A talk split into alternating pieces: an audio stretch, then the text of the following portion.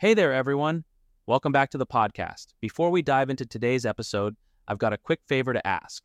Whatever platform you're tuning in from, take a moment to hit that follow, subscribe, or whatever button you see. That way, you'll be in the loop whenever I drop new content each day. And if you're feeling generous, a five star review would mean the world to me.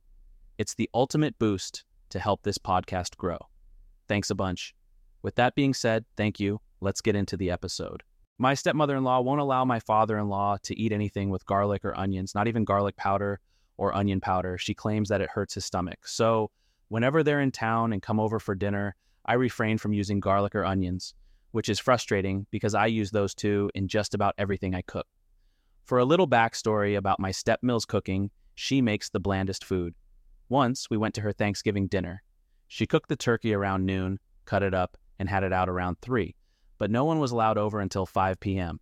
By the time we arrived, the turkey was cold AF and drier than the Sahara Desert. The woman just doesn't know how to make a tasty meal. Anyhow, my FIL visited us once without his wife, and I made chicken breast with garlic and onion seasoning, and he loved it. Nothing happened to him after he ate it. He told me that he can eat garlic and onions if they're cooked.